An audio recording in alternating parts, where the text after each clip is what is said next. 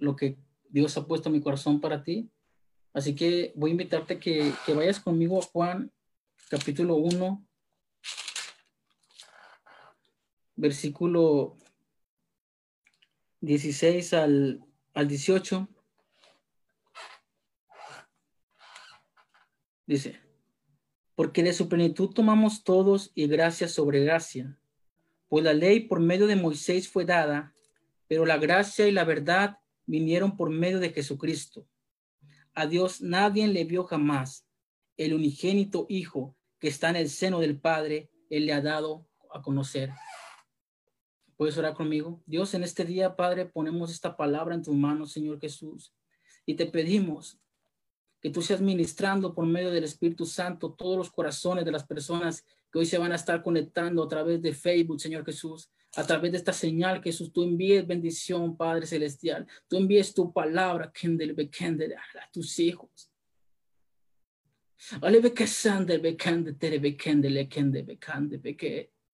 Que esa palabra de Dios y no de hombre la que se escuche en este día. Que sea tu palabra, Señor Jesús, y no mi palabra ni mi boda que se escuche en este día. En el nombre poderoso de tu Hijo amado Jesús de Nazaret, bendecimos por medio de Jesús tu nombre, Padre. Levantamos nuestras manos en el nombre de Jesús para la gloria de Dios. Eres quien debe, quien debe, en el nombre de Jesús. Amén. Eh, quiero que tengas eh, bien presente ahí Juan 1, 16 al 18. en un momento lo estar retomando, y, pero por el momento, este, a lo mejor no voy a poder ir a la, cita por, cuestión de tiempo, pero quiero, tú lo puedes leer en tu casa si gustas o durante la semana lo puedes apuntar a un ladito. En Génesis capítulo 18 nos relata una historia eh, que hoy quiero replantearte en este día.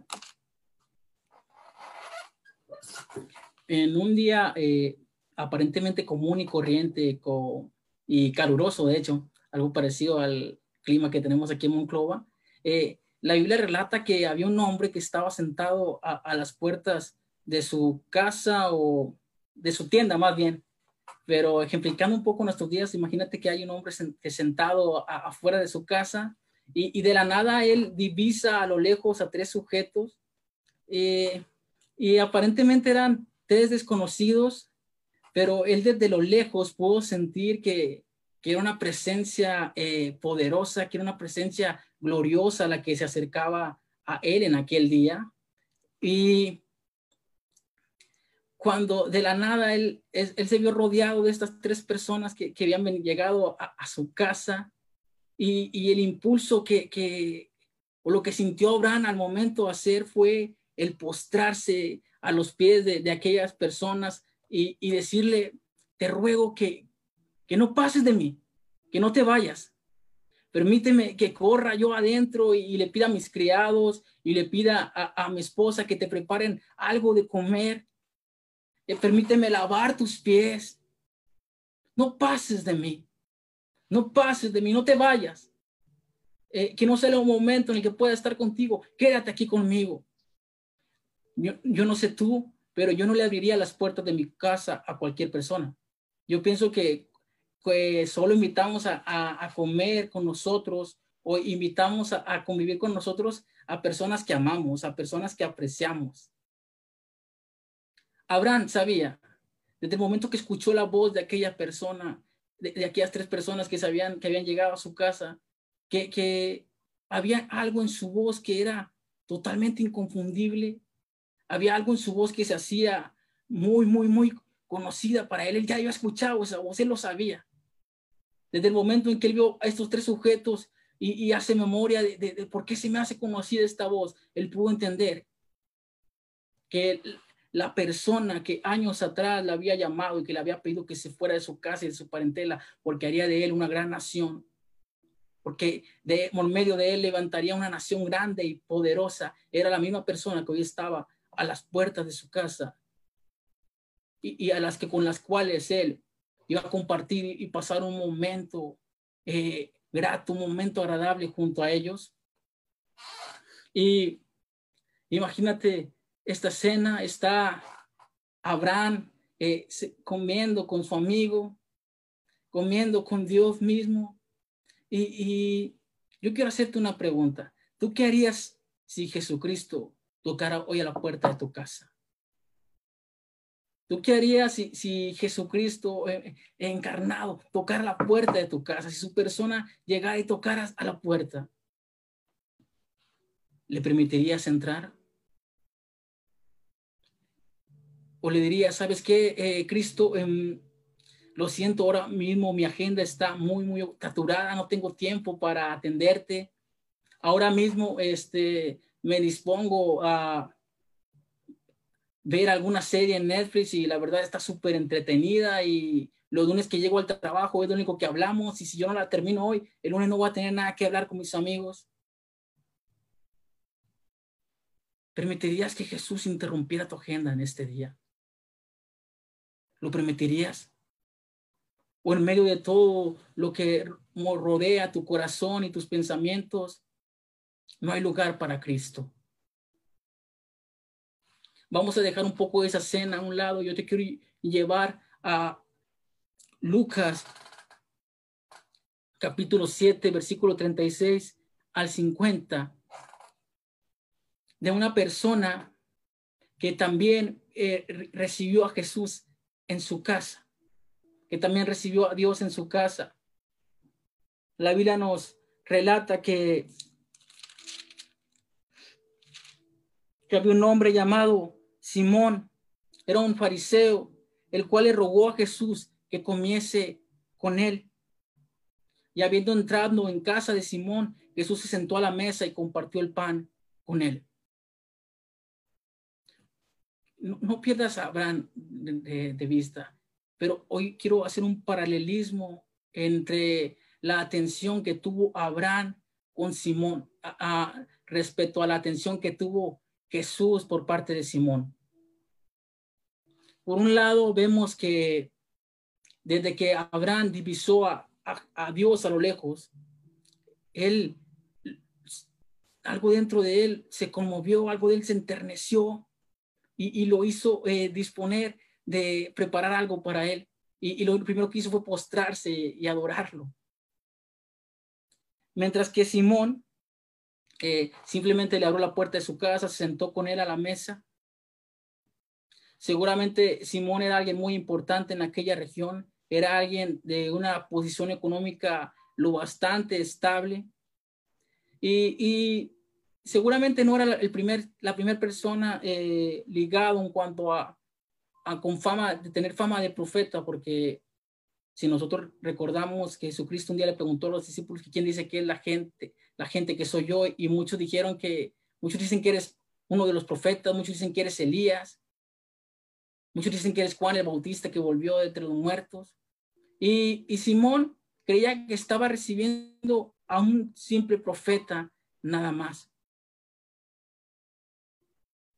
Sin embargo, eh, hubo una mujer, la Biblia lo relata, de aquella ciudad, la cual era pecadora y, de mala fama, que al enterarse que Jesús iba a estar en la casa de Simón, eh, la Biblia nos relata que tomó un perfume de gran precio y, se dispuso a ir a la casa de Simón porque ahí iba a estar el maestro, porque ahí iba a estar Jesucristo.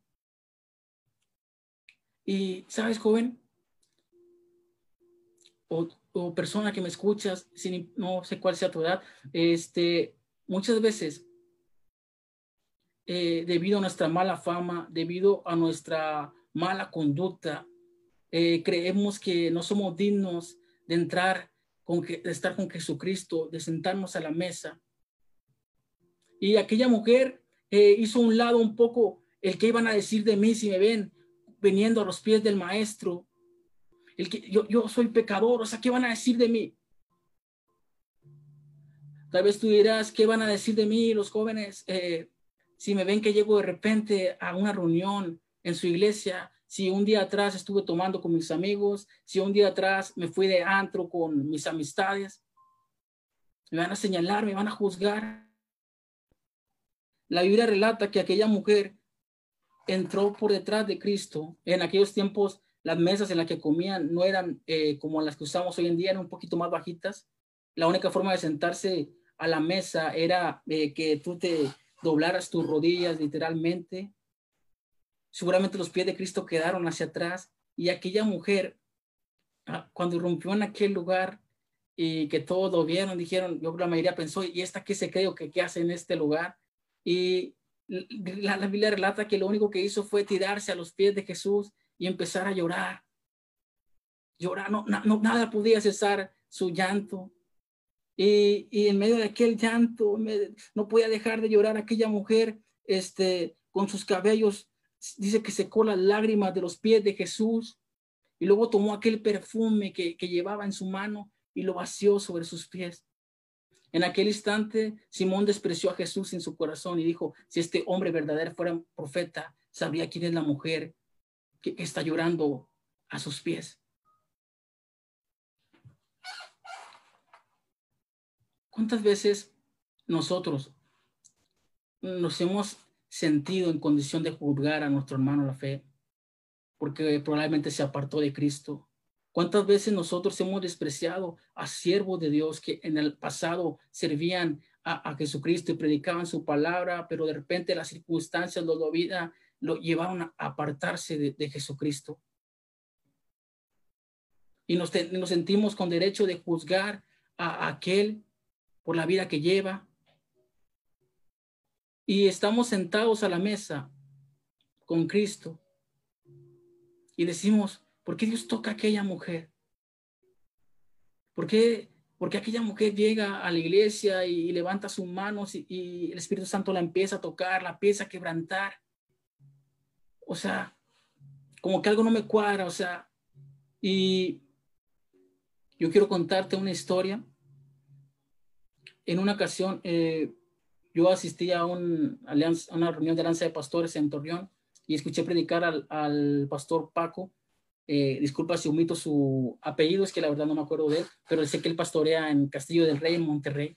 Y él relata que una, en una ocasión una compañera de trabajo de él, cuando era joven aceptó a Jesucristo y de repente él la vio en, su, en su trabajo, era comida, que ella sacó una Biblia, eh, más o menos de este tamaño, y, y la estaba leyendo y aquel joven llegó y le dijo, ¿a poco eres cristiana? ¿Desde cuándo era cristiana? porque a veces así pasa, o sea, eh, somos hermanos cuando nos ponemos en, en iglesia, pero nadie en el trabajo sabe que somos cristianos por el miedo al que van a decir de mí, que van a juzgar si me ven actuando mal. Y, y ella le dice, ¿a cuál iglesia vas? Y luego ella le dice, no, eh, a tal congregación y tengo unas semanas asistiendo. Y luego él le dice, ¿y cuál versión de la Biblia lees? Y aquella mujer le dijo, no, pues reino, leo la Reina Valera 1960 y él le dijo, ¿sabes qué? Esa versión de la Biblia es del diablo. Y te voy a invitar a que vayas a una de mis reuniones en la iglesia que yo voy para que veas lo que verdaderamente es escuchar a Dios. Porque dice, ah, relata el, pastor que, que, en aquellos tiempos en su iglesia se enseñaba que solo eh, los que asistían a esa iglesia iban a ser salvos y que solo los que seguían tal doctrina iban a ser salvos o pertenecían a, a X denominación. Y dice que la joven dijo, ok, yo acepto acompañarte a una de tus reuniones, pero después de que yo vaya a tu reunión, eh, tú me vas a acompañar a la mía. Y dijo, va. Entonces, el siguiente domingo, eh, el pastor Paco fue, acompañó a aquella señorita, a la, fue por ella y la llevó a su iglesia y estaban eh, gozosos, alabando a Dios, así como nosotros estábamos hace unos momentos cuando Dani nos dirigían alabanza al Padre. Y, y cuenta que cuando se terminó la reunión y todo, y, y, él se acerca y le dijo, ¿cómo te sentiste en la reunión? ¿Verdad que aquí sí está Dios? Y dice, no, pues muy bonito todo, pero aún falta que vayas a la mía. Y el siguiente domingo Paco acompañó, a, el pastor Paco acompañó a aquella señorita a su iglesia y dice que desde que eh, entró a, través de las puertas de aquel lugar, había algo glorioso que, que se paseaba en medio de la congregación. Había algo precioso, eh, muy seguramente parecido a lo que se está volviendo a ti en estos momentos. Había una presencia, una atmósfera de Dios increíble. Y él había, era tanto el peso de gloria de aquel lugar que aquel hombre no pudo seguir caminando y se sentó en el primer lugar que vio vacío, aunque quedaban las filas de atrás. Y de repente volteó hacia un lado y, y observó una mujer quebrantada, adorando al Padre con todo su corazón. Dice, yo la volteé a ver. La mujer traía un escote, la mujer estaba pintada, en aquellos tiempos en mi congregación se enseñaba que si te pintabas, una mujer se ataviaba, una mujer se ponía maquillaje, e, era una pecadora, así iba al infierno. Ni siquiera estaba bien vestida la hija del diablo, dice el pastor Paco. Pero cuando ya la vi cómo derramaba su alma delante de Dios, yo me pregunté a mí mismo, ¿por qué yo no tengo eso? ¿Por qué yo no siento eso? La palabra de Dios dice que Dios desprecia al orgulloso, al altivo. Él exalta al humilde, pero orgulloso lo ve de lejos. Y él dijo, ¿por qué yo no siento eso? Porque yo no puedo sentir la presencia de Dios como la siente aquella mujer. ¿Por qué Jesús? ¿Por qué? Cuando se terminó la reunión, él dice que sintió algo poderoso en aquel lugar. Y desde ese día hasta el día de hoy, él asiste a esa iglesia y no solo asiste a esa iglesia, sino que ahora es el pastor de, de esa iglesia. A la iglesia a la que él llegó, llamaba Castillo del Rey, y hoy le está pastoreando. Y si comparamos la historia del pastor con el pasaje que replanteamos en un momento de la historia de Simón y aquella mujer, no hay mucha diferencia entre el pastor Paco, cómo se encontraba en aquel momento, y no hay ninguna diferencia entre aquella mujer de mala fama y esta mujer que aparentemente llegó mal vestida a un templo. Porque Jesucristo dijo que los pecadores, los publicanos y las prostitutas, le dijo a los fariseos, van delante de ustedes al reino de los cielos. Yo quiero contarte, eh, replantearte otra historia que podemos encontrar en Génesis capítulo 24. Esta historia cuenta la anécdota de cómo eh, Abraham envió a uno de sus siervos para conseguir esposa para uno de sus hijos, Isaac. Y Abraham le hizo jurar a su siervo que no tomara esposa para Isaac del medio de la tierra donde él habitaba, sino que iría a, la, a, la, a su parentela, o sea, con su familia, de allá iba a tomar mujer para Isaac.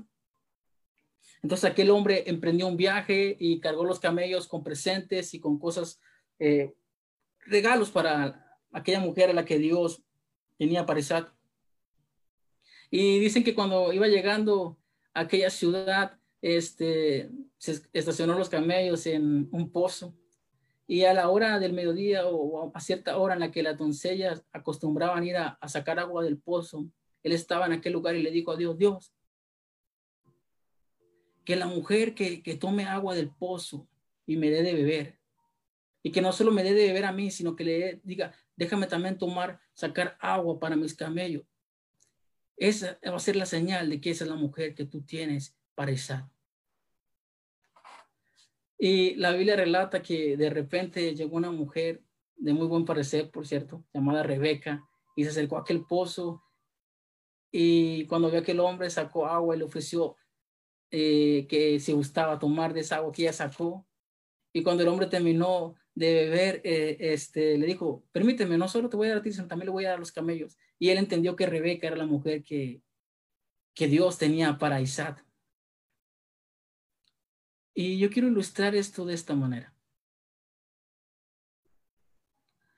No sé si tú lo sientas o lo creas, pero yo estoy plenamente convencido de que Jesucristo ascendió a los cielos, el Espíritu Santo se pasea por la tierra buscando una esposa para su hijo, buscando una esposa que sea agradable para su hijo. Y, sabes cuál es la manera de que él identifica quién es apto para ser parte de la esposa del cordero. Es aquel joven, es aquella señorita que sabe que está dispuesto a sacar del agua del pozo que hay dentro de sí para darle de beber al Espíritu Santo. ¿Cuál es la única manera de darle de beber al Espíritu Santo? La palabra dice que todo aquel que en él cree, de su interior correrán ríos de agua viva. también relata que un abismo llama a otro abismo a la voz de sus cascadas. Joven que me escuchas, hay un río dentro de ti. Hay un río que fluye para vida eterna. Y cuando te conectas con el Espíritu Santo, en adoración al Padre, en intimidad, el Espíritu Santo te toma de su mano y te lleva delante de Cristo, porque es solo por medio del Espíritu Santo, solo por obra del Espíritu Santo que podemos reconocer en la persona de Jesucristo al único Salvador. Y, yo estoy seguro que más o menos lo que tú sentiste la primera vez que conociste a Jesús. Si no lo sabías, el que te reveló a Cristo fue el Espíritu Santo. Pero yo me quiero dirigir a otro tipo de personas que eh, tal vez en el pasado eh, ese río fluía de una manera poderosa, pero que hoy, lejos de fluir ese río, parece estar secado. Hoy, lejos de fluir ese río, está, parece un pantano.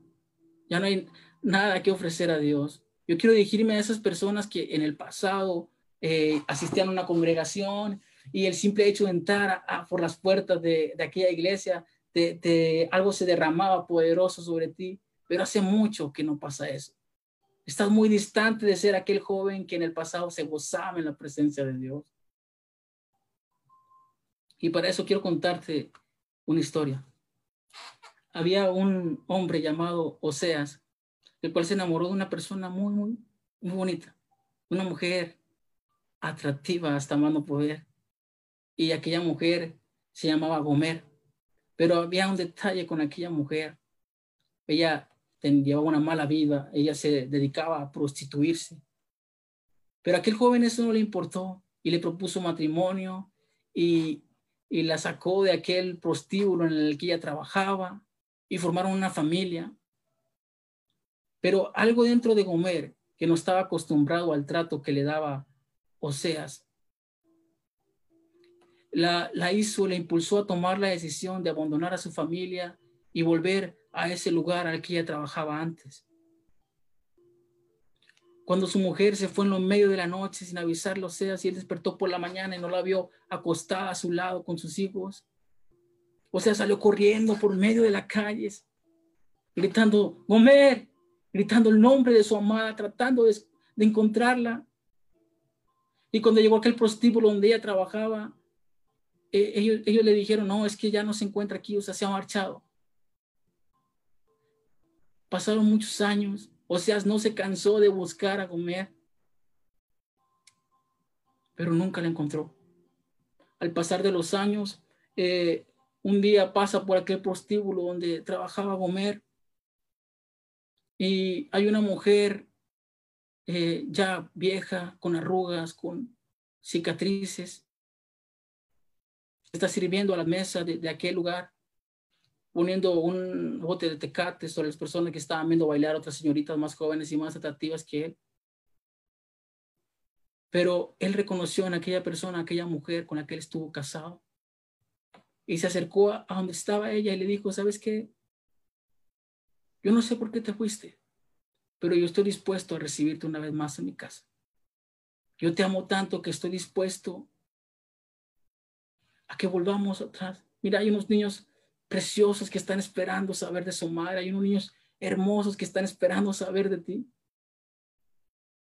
Y él se quitó el abrigo que llevaba y lo puso sobre Gomer para cubrir el, las vestiduras que llevaba ella porque eran, eh, llevaba muy poca ropa encima. Y aquel hombre abrazó a Gomer y la llevó a su casa y sabes algo, tú y yo en esta historia somos aquella mujer que en el pasado decidió apartarse de Dios.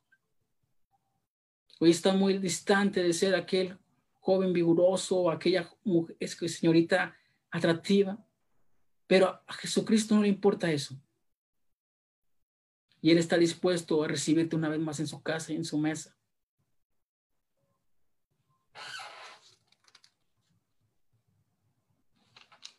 Y eso no quiere decir que la gracia sea un permiso para hacer lo malo, no. Desde luego que no. Hace días leí algo en, una, en Facebook que me, me gustó muchísimo, en la que un joven, eh, al entablar una relación con una mujer, le, dijo, le dejó claro que él no le iba a prohibir nada, pero que ella, desde esa libertad, le iba a demostrar cuánto valía él para ella. Jesucristo nos dio libro albedrío. El Padre eh, ha puesto dos puertas delante de ti y tú decides cuál tomar. Pero tú de tu propia libertad le vas a demostrar al Espíritu Santo qué tan valioso Él es para ti.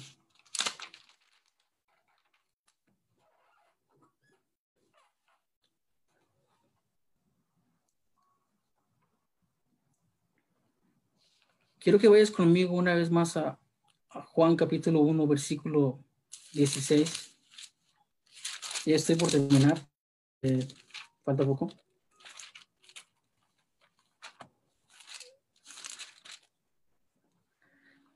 Porque de su plenitud tomamos todos y gracia sobre gracia.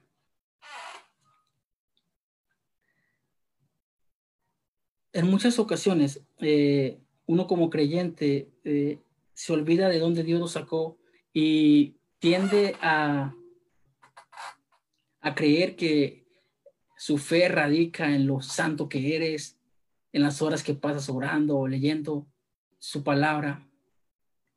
Pero cuando tú empiezas a confiar más en tus actitudes, es cuando tu relación con Cristo pasa de ser genuina a una simple copia barata de cualquier otra religión.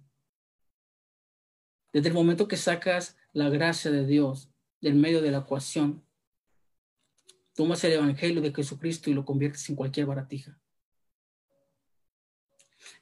En Génesis nos relata la historia de cómo un hombre mató a su hermano. Y Dios al cuestionar a aquel hombre le, le dijo que la sangre de su hermano la voz de la sangre de su hermano clamó al cielo por venganza y por justicia. Tú me estás escuchando. La sangre tiene voz. Y cuando Jesucristo decidió morir por ti en la cruz del Calvario, y aquella sangre se vertía en aquel monte, esa sangre elevaba una voz y un clamor al Padre no por justicia y venganza, sino por misericordia y gracia para tu vida. ¿Por qué? Porque cristianismo no, no, no tiene nada que ver con el sacrificio que tú puedas hacer o no, sino más bien depende del sacrificio en el que confiamos en Cristo.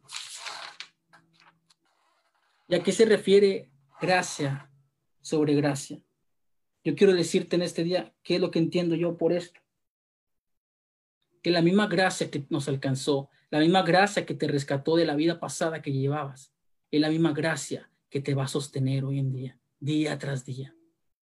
Cada día que pase de tu vida será un capítulo más que se escriba referente a la historia interminable de la gracia. Eh, hay una historia que no me gusta mucho contar, en el año 2013, 2014, más o menos, mm, yo viví uno de los momentos más difíciles de mi vida en consecuencia a malos hábitos y malos actos.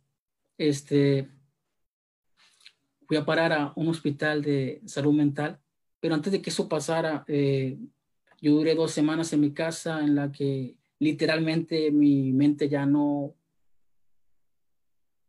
ya no funcionaba al 100%, eh, ya no había ninguna cordura en mí, ningún hilo. Yo que me consideraba muy inteligente, eh, trataba de leer algo y, la cabeza me dolía, eh, no la podía soportar.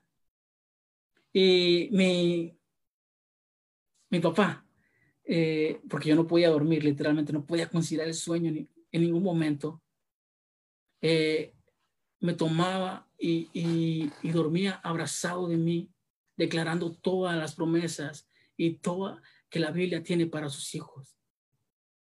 Día tras día, no había un día en que mi papá no me porque la única forma de que yo pudiera dormir. Yo dormía en sus brazos, literalmente, escuchando a mi padre clamar al Padre por restauración y por sanidad.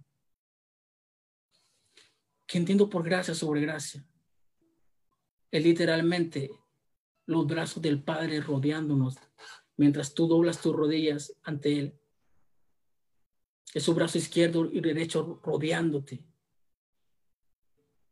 Y cuando Él te abraza, eh, por medio del Espíritu Santo, Él comienza a restaurarte, Él comienza a sanarte.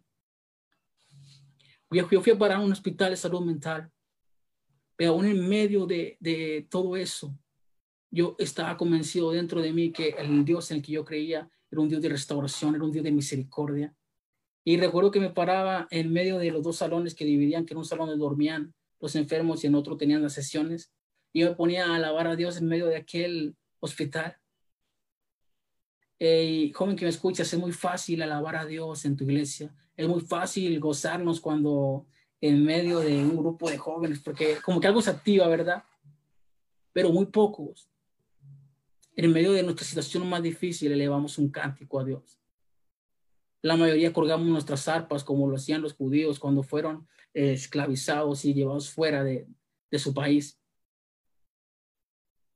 Pero, tú, pero cuando tú en medio de tu situación más difícil decides eh, poner tu fe en Dios, adobarlo a Él, las cadenas que te rodean, los barrotes que te aprisionan no tienen otra cosa que hacer más que caer ante la presencia y el poder del Dios en el que creemos.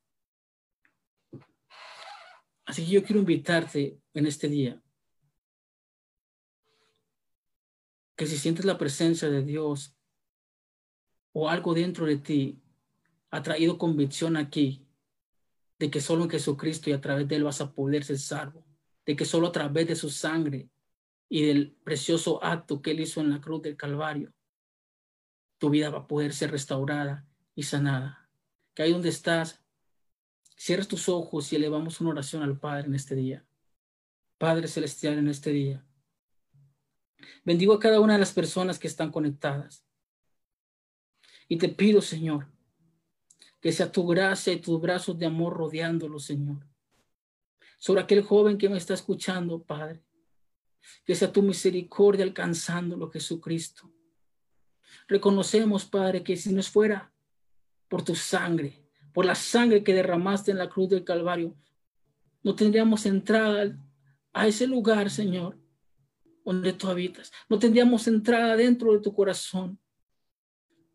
Pero sabemos que por el sacrificio que hiciste en la cruz del Calvario, hoy podemos entrar confiadamente al trono de la gracia. Señor Jesús, Toca la vida de los corazones. Toca la vida de cada joven que está conectado hoy en este día. A ver qué siente. Se tú obrando, Espíritu Santo de Dios. Se tú obrando, Padre Celestial. Y quitando, Señor Jesús, todo, todo lo que el diablo ha querido poner en, en sus vidas, en sus pensamientos. Toda esa presión que se ha levantado en contra de tus hijos, Señor Jesús. Yo decreto, Padre Celestial, que es tu mano poderosa, Señor, sanando, restaurando las mentes en este día, tocando los corazones, Señor Jesús. A le. Arebele que sende que sende be que sende le cante le be cante tere be que sende be kende tere be. En la presencia de Dios hay gracia suficiente para ti, joven. No te sientas indigno porque hoy el Señor ha preparado un banquete para ti. Hoy el Señor ha decidido venir y convivir contigo y así como Abraham. De repente alguien irrumpió en su casa para convivir con él. Hoy Jesucristo está tocando las puertas de tu casa y no solamente quiere entrar y pasar un momento, sino que tú, tú le abres la puerta de tu corazón. Él jamás se va a ir. Él va a estar contigo ahí en tus noches de angustia, en tus noches de dolor. Todos esos sueños que Él ha puesto en tu corazón, hoy resucitan por el poder de la sangre de Jesús. En el nombre poderoso de Cristo, a ti te damos la honra y la gloria por los siglos de los siglos. Amén. Bueno, espero que esta palabra haya sido de bendición para tu vida y que no te desconectes de lo que el Espíritu Santo quiere hacer en estos días en tu vida. No te extrañe que de repente un fuego en medio de la noche te visite y te impulse a doblar tus rodillas a orar. O una nueva pasión sea encendida dentro de tu corazón. Porque estoy convencido que en estos días es cuando Jesucristo va a levantar a sus hombres más poderosos. Es en estos tiempos en que Jesucristo va a levantar y exaltar al humilde. Seamos más como aquella mujer que sin importar eh, lo que la gente de él dijera de ella, lo único que le importaba era entrar en contacto con aquel que decían que sanaba enfermos, con aquel que, decían que, ningún hombre había hablado como él. Así que te bendigo en el nombre de Jesús y cualquier cosa, eh, no dudes en contactarme, en, estamos para servirte y Dios lo bendiga, chicos de Reu. Hasta la próxima. Aleluya, gloria a Dios, qué bendición, qué hermosa presencia de Dios, ¿verdad? Pudimos sentir el Espíritu Santo ardiendo en nuestros corazones cada que hablaba de gracia, de ese abrazo inmerecido, ese amor, yo creo que todos hemos experimentado ese eh, día a día, ¿verdad? Los que estamos aquí, por eso podemos adorar al Señor con esa pasión, con ese anhelo, porque no tenemos otra manera de agradecerle al Señor todo lo ha hecho por nosotros, el sentir su presencia, cómo te alivia, cómo te libera, eh, cómo te restaura, cómo te, llena de esperanza, cómo Él viene y, te sana tanto físicamente como mentalmente, emocional, tu corazón de rencor, de amargura, de no hay nada que el Espíritu Santo no pueda hacer por nosotros. Ahorita si tú